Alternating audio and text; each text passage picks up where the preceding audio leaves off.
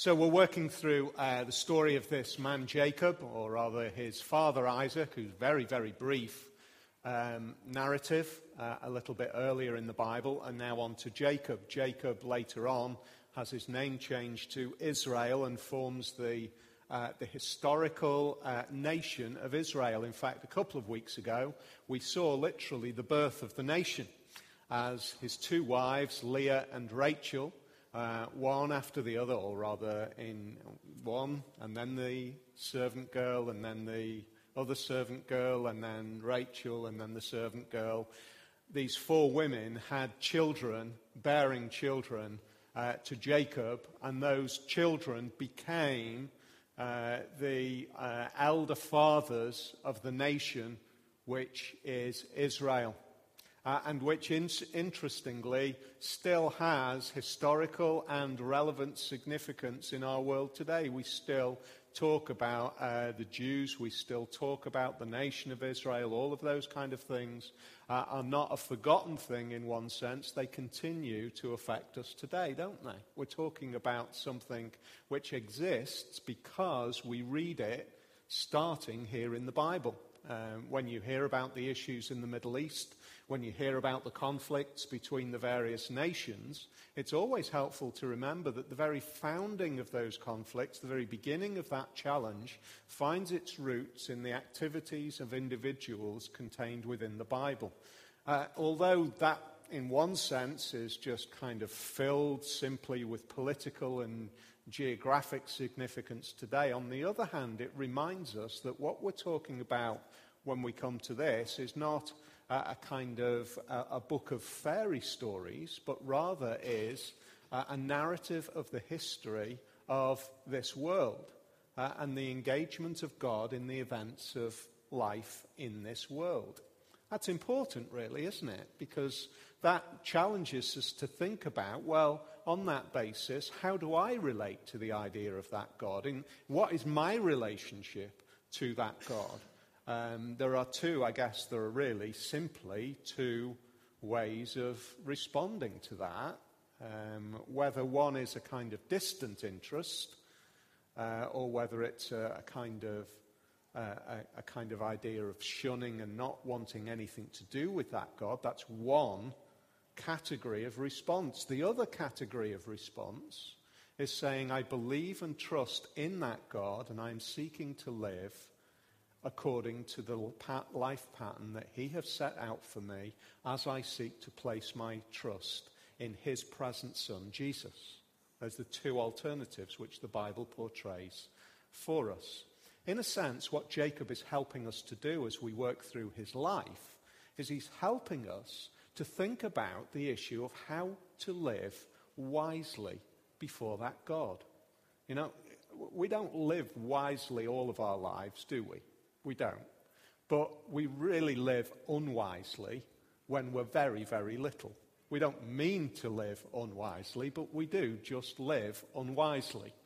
We, we just do. It's not, let's be honest, it is not wise to take a bowl of cornflakes and to put them on your head. Uh, hopefully, not many of us would do that now, um, and, yet that would not be an unusual pattern of living when we're very little, would it? But as we grow up, we learn wise and appropriate ways of living. Uh, hopefully, as we get older, the subtleties of those ways of living wisely uh, become more important to us. We learn to live in a better, more appropriate way uh, uh, and engaging in more complex issues. Exactly that same pattern of growing up applies to our Christian life or it should do. There are ways in which we, we are in relationship with God. We have come to faith in Jesus, but in lots of ways, we can still be like spiritual young kids who are still putting bowls of cornflakes on our head. We've not learned to stop putting the cornflakes on our head, keep them on the table, and actually eat from the bowl appropriately with a spoon. Uh, I use that picture because it is that stark in terms of the lack of wisdom in which we tend to live our Christian lives at many times. Jacob is a great example of many occasions where he carries on metaphorically putting bowls of cornflakes on his head, not learning how to live increasingly appropriately before God.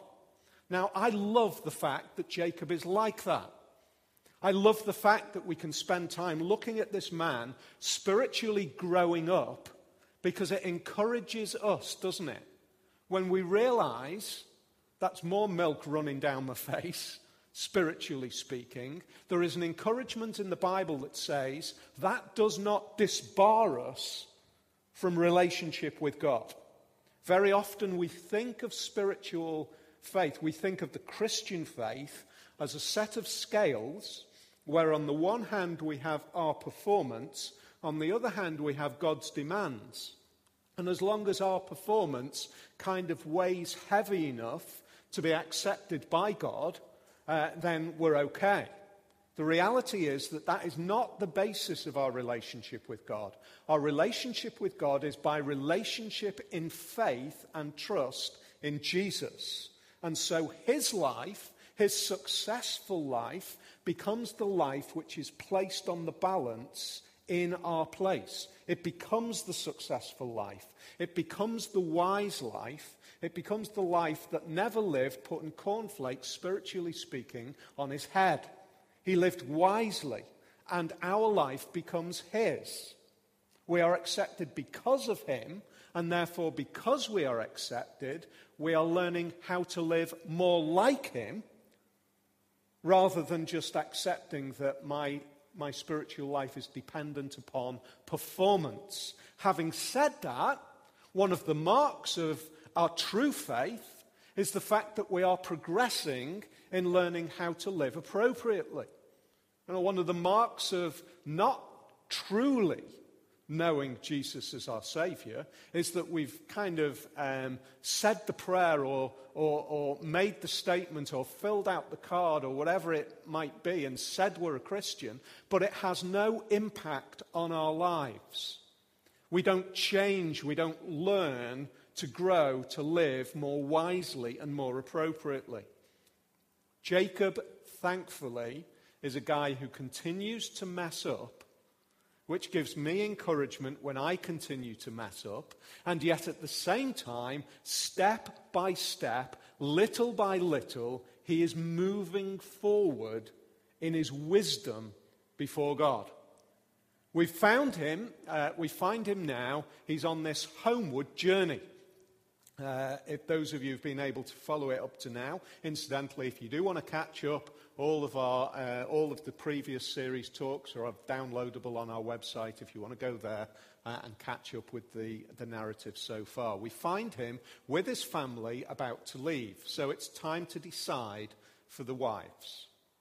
We read that what he does in verse, um, verse the, uh, the early part of the chapter, uh, he uh, sends word to Rachel and Leah in verse 4 uh, to come out to the fields where his flocks were and he said this to them I see that your father's attitude towards me is not what it was before, but the God of my father has been with me.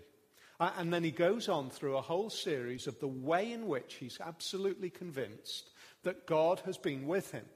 We saw last week that Jacob had this strange kind of pattern of behavior with stripping bark off, making stripes and spots, and putting it in the feeding trough of the sheep, and in a remarkable in, I, and, and what becomes clear now, miraculous way, every time the sheep mated, they produced striped or spotted sheep. What becomes clear now is that Laban has been, on, has eh, been going along, changing the rules on what was Jacob's wages.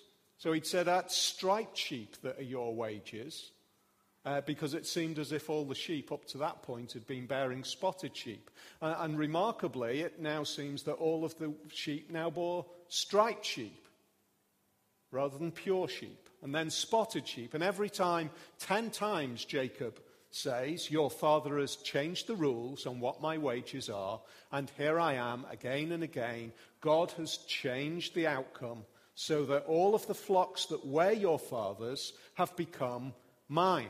I am the one who is now rich. In other words, I recognize, and this is starting to bear some wisdom, isn't it, in the life of Jacob? He's starting to recognize in life what's happened. The outcome is not because I've been really smart, really clever, which has been his tendency up to now. He's starting to say, I'm realizing that it is God who is behind every action. Every step in the journey, it is God who's working. That's incredibly important for you and me as we recount our own lives, isn't it? How do we respond? How do we see our output? How do we see our decisions? How do we see our outcomes? Maybe you're in a situation which has been remarkably uh, encouraging. Things have happened. Uh, and you might say, Look at what I've done. And I want to encourage you to, to, to, reshape your thinking and start to understand it is not what I have done, but rather what God has done in my life. And therefore, I have a responsibility to use it appropriately in accordance with what God has done in my life. On the other hand, you might find yourself in an incredibly difficult situation. You might say, um, your, your, immediate response is, uh, God must hate me. Jacob's been in that situation as well. And God wasn't hating him when he was by himself in the wilderness with his head on a stone pillow, totally alone. Neither of those two extremes are outside of God's good provision for Jacob. The girls, however, are now faced with the question Are we going to go? Are you going to come with me? Essentially, is what Jacob is asking of them. Uh, in verse 14, we read this Rachel and Leah. Now, if, if, if, we've caught up with the story up to now, Rachel and Leah aren't exactly, you would not describe them as best of mates. There is animosity between these two women. There is a constant battle for recognition before Jacob. They never seem to see eye to eye, and yet on this occasion, they're together. They're, they're of one mind. Look at why they're together. Verse 14 says, Do we still have any share in the inheritance of our father's estate? Does he regard us as foreigners? Not only has he sold us, but he has put up with uh, what has, but he has used up what was paid for us. It would appear at this moment in time, Rachel and Leah's decision is based purely on what's best for them. It's all about the financial outcome. Look at it. All, of, all that my father had, that used to be a safe place. And now it's not. Because remarkably, now everything that my father had, Jacob's got.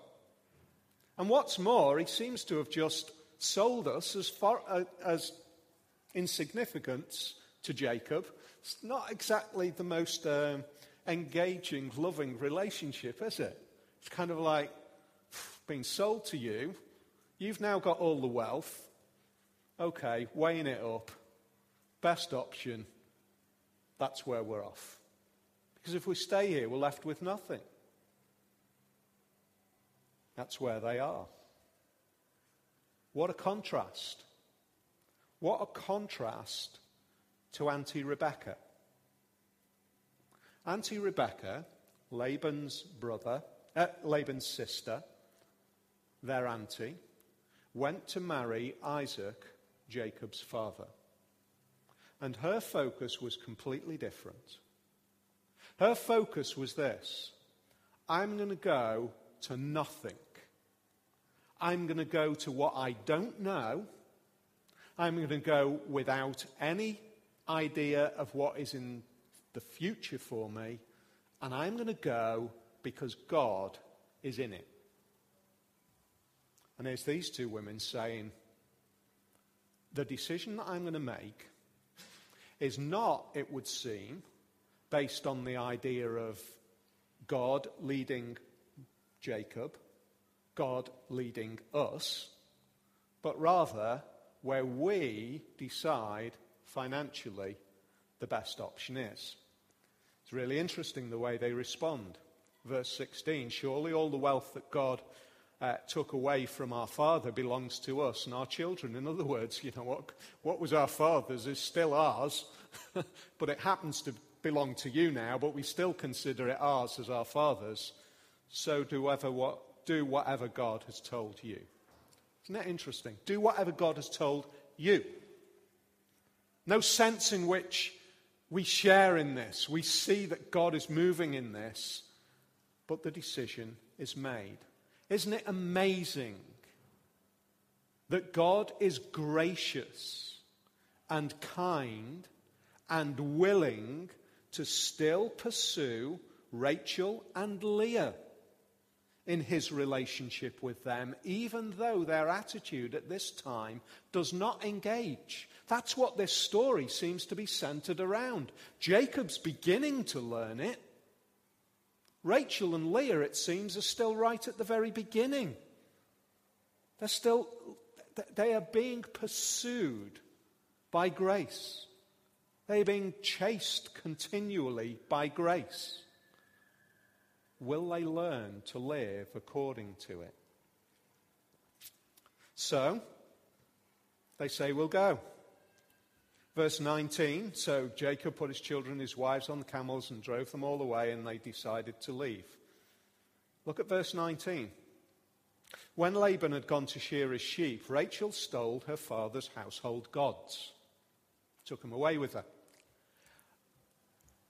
That's not just, it's kind of, in one sense, it's, a, it's almost a so what, isn't it? It's almost a so what. It just seems such an insignificant event.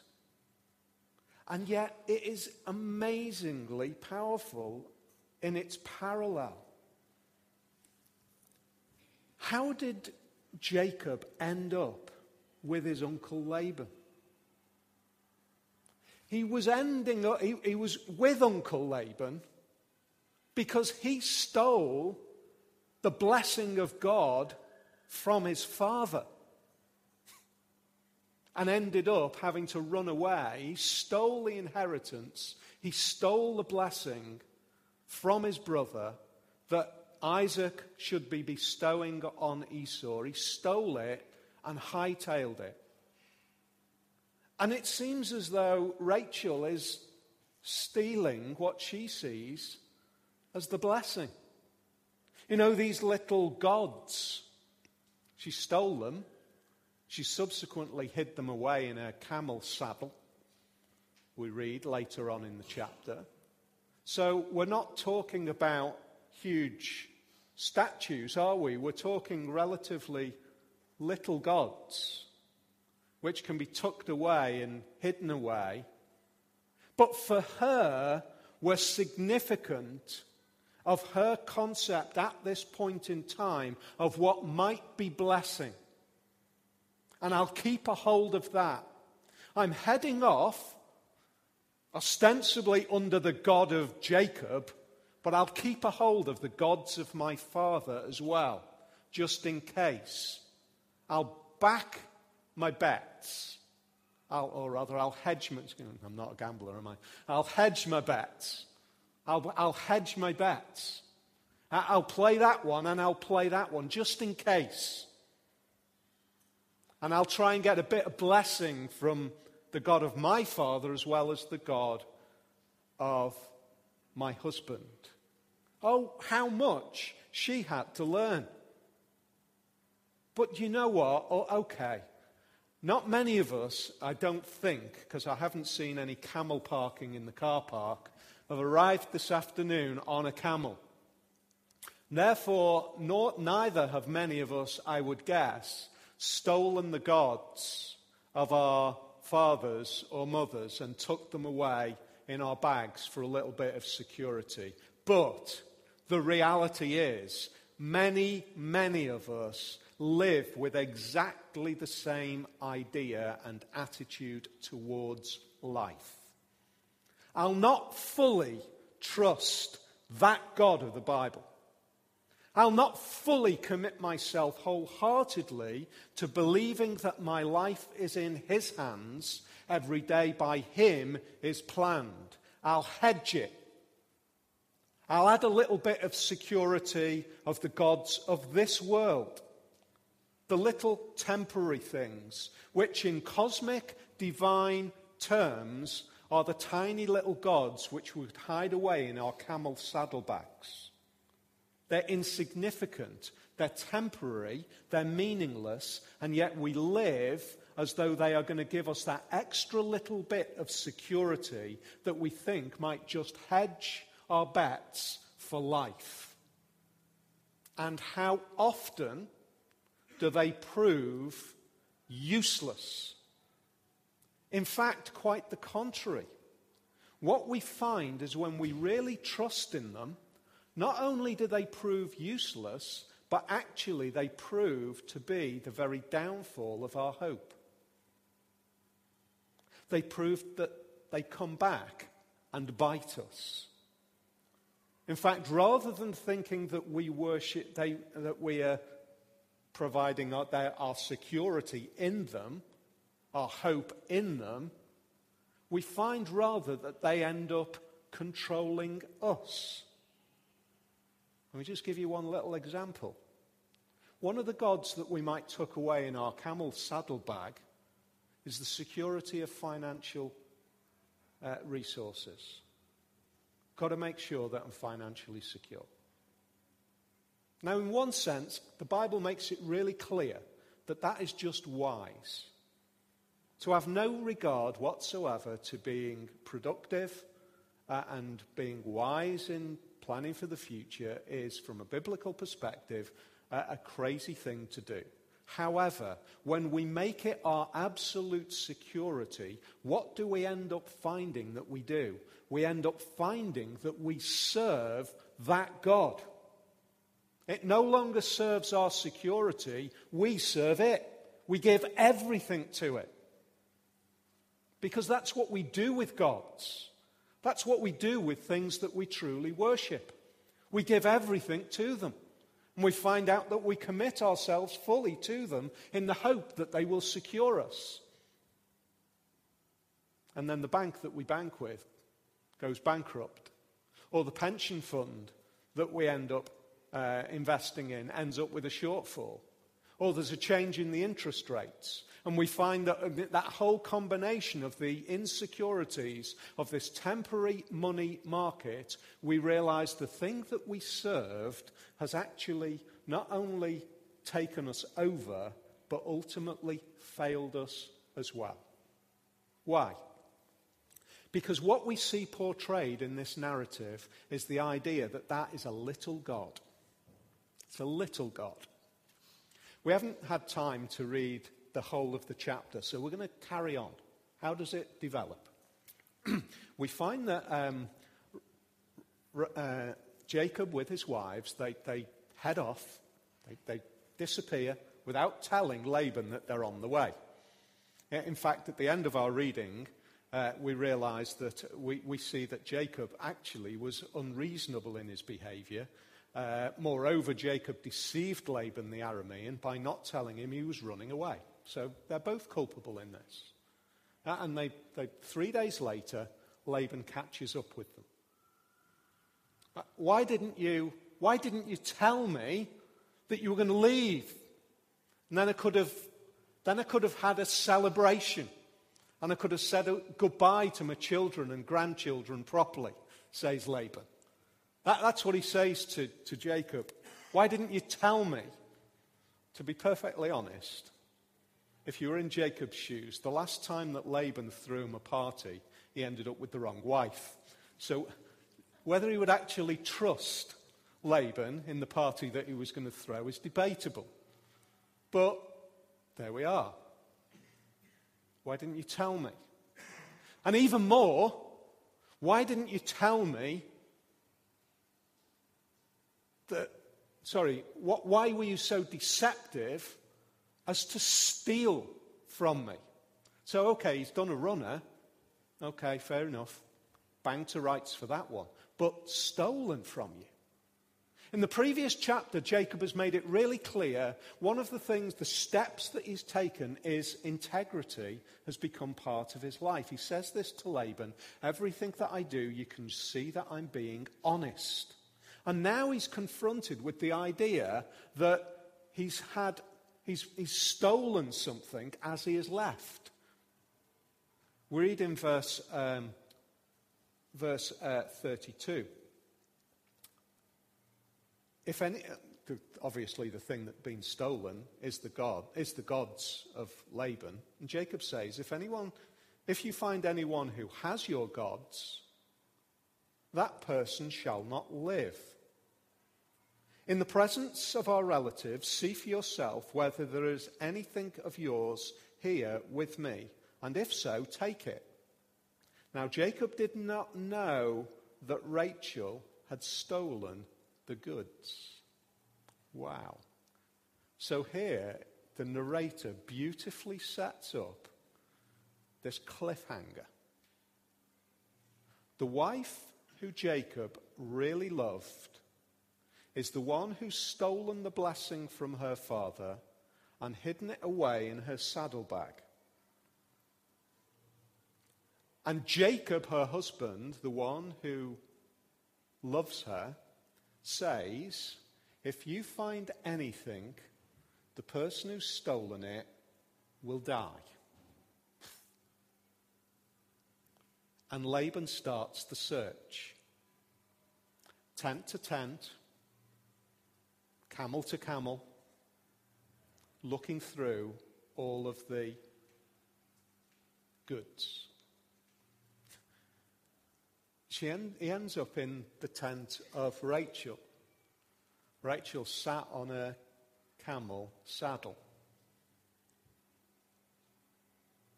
Let me have a look in that camel saddle, he says.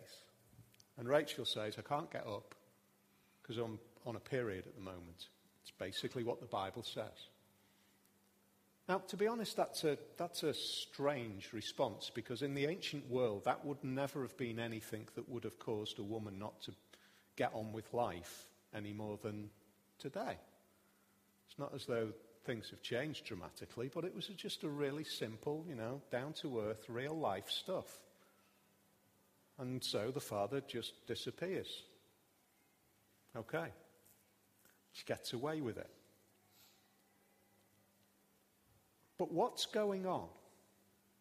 What's truly going on in the mind of the narrator? And the idea is quite simply this.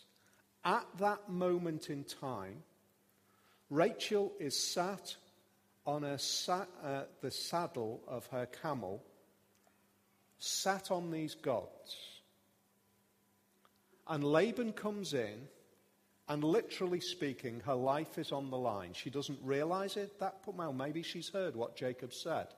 Jacob certainly doesn't realize it at that moment in time. He doesn't know that his wife's life is in the balance. Maybe she does. Maybe she's overheard what Jacob has said. But she sat there. And the narrator is portraying this idea to you and to me. As she sat there, which of the gods is truly protecting her? Which one is actually engaged in the narrative in a way that can save her?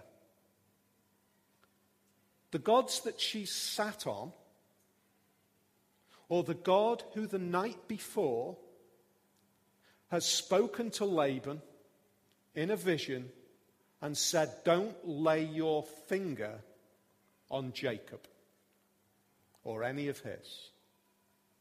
That's the picture that is being portrayed.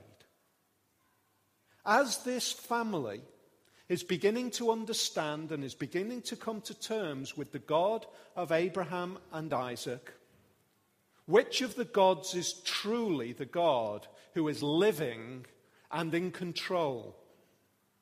Who is the God who is truly able to save? Who is the God who is truly engaging? Do you know where those gods ended up? sometime later on as they're on their journeys, Jacob says to all that are with him, I want you to get all of the foreign gods. Let's gather them together. I'm going to dig a hole. I'm going to bury them in Shechem. That's where those gods ended up, buried in a hole in Shechem. Because those are the gods that could never have saved Rachel. The God that can save Rachel, the God that can save you and me, is not a God that is tangible, not a God that is shaped by human hands, not a God which is something which we create, but rather a God who engages with us because he is the creator of us. You see the difference? There is a human tendency to create gods and expect us and then expect them to serve us, to, to save us. And actually, the Christian faith declares something radically opposite. The God who we serve is the God who created us, not the God who we've created. The created become worshippers of the Creator. And at that moment in time, what actually becomes the salvation for Rachel is the way that God has already spoken to Laban the night before and has preserved her life.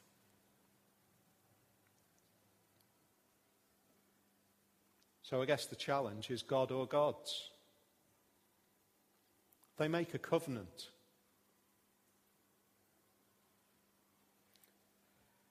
Verse 42 says, If the God of my father, the God of Abraham, the fear of Isaac, had not been with me, you would surely have sent me away empty handed. That's what he says to Laban. But God has seen my hardship and the toil of my hands and last night he rebuked you. That's what Jacob says to Laban. The God of Abraham and the fear of Isaac. If you have a look in your Bibles, you'll see that the word fear is, has a capital F at the beginning of it because it's a name. It's a way of naming God, which is an interesting idea, isn't it? We're going to come back to that. But Jacob says to Laban, This God has kept me and preserved me even when you would have done me bad. And even last night, he spoke to you and rebuked you. So, in other words, Laban, you have been confronted with this God. That brings accountability, therefore, Laban, upon you. you this is not a God that is uh, a stone statue hidden away in a camel saddlebag, which has never spoken to you. This is a God who has engaged and rebuked you. So they make a covenant. Laban also said to Jacob, Here is this heap of stones. Stones play a, a real part in Jacob's life. Uh, the stones in many of the narratives. Here's this heap, and here is this pillar I've set up between you and me. This heap is a witness, and this pillar is a witness, that I will not go past this heap to your side to harm you, and that you will not go past this heap and pillar to my side to harm me. From being the servant of Laban, he has now reached a status of equality with Laban. Why? Because God has delivered him, God has saved him. And they place these stones, this symbolic gesture of these stones in the ground, and they effectively, figuratively speaking, they probably didn't do this, but they shake hands and they say, That's it. You don't cross this side, I won't cross that side, and we will never harm each other. I respect you, and I respect you. But look, here's the interesting thing. On what grounds does that respect found, find foundation. For Laban, he says this May the God of Abraham and the God of Nahor, the God of their father, judge between us. You see, Laban, for, for all, for all of the moments in his life all of these occasions when the God, the true God of Abraham and Isaac and Jacob, has engaged with him, rebuked him, spoken through situations, been spoken about by people around him, he still holds on to his idea of gods.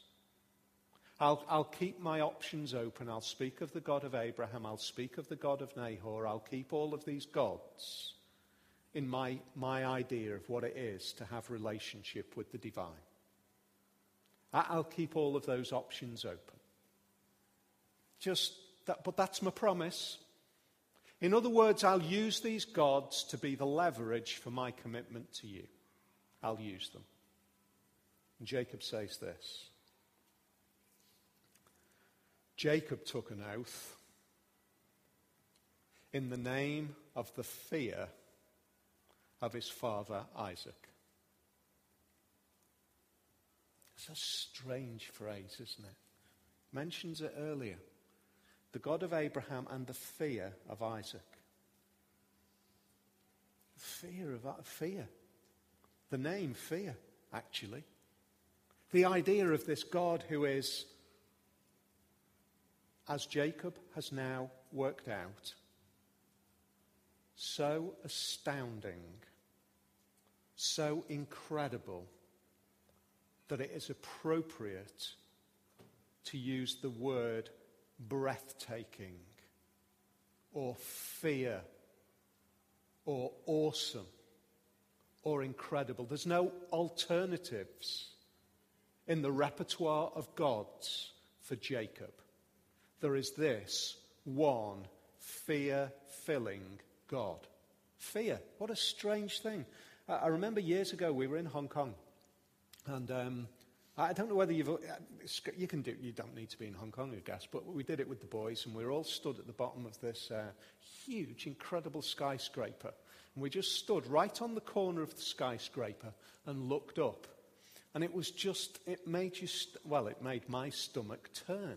It was so so incredible. It sort of, as you looked up, it felt as if it was so big that it almost seemed as if it was leaning over you. It was so immense. It was so incredible. You know, it, it shook you. It made your stomach kind of turn. You might not get that experience with a big building, but you might get it maybe st- stood in a harbour next to a big ship. Maybe that's your thing. It's a big ship, isn't it? Some of you think, yeah, I know.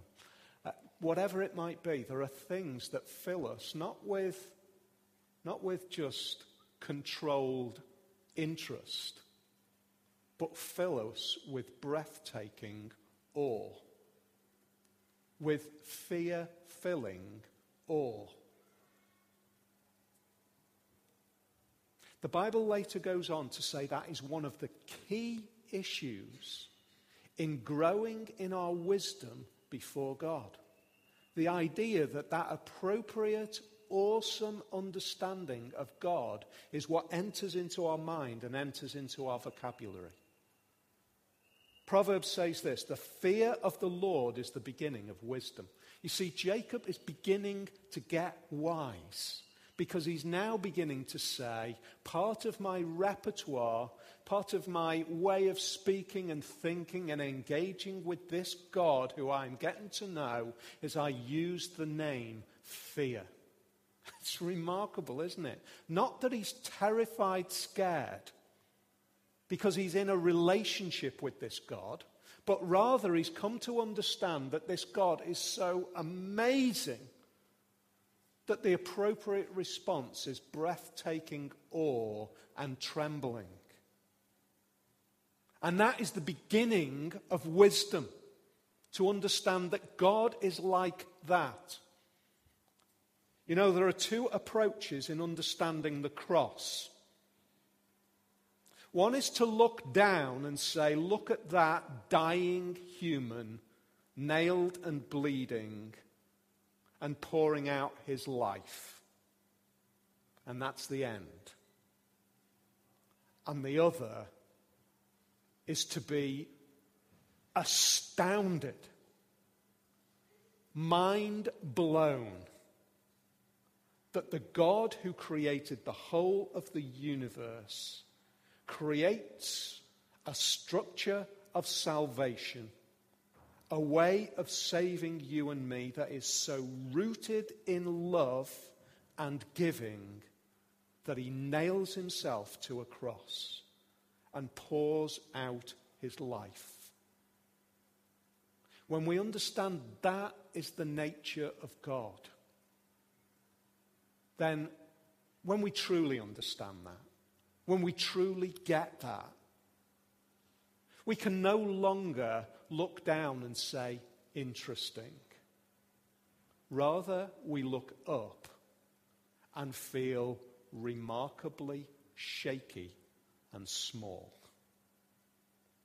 Even if we dare to look up. You see, that's what the fear of God does in us. It's not a fear that terrifies us, it's a fear that thrills us. And that's what it means to begin to know the God of the Bible with wisdom. Pray that we do.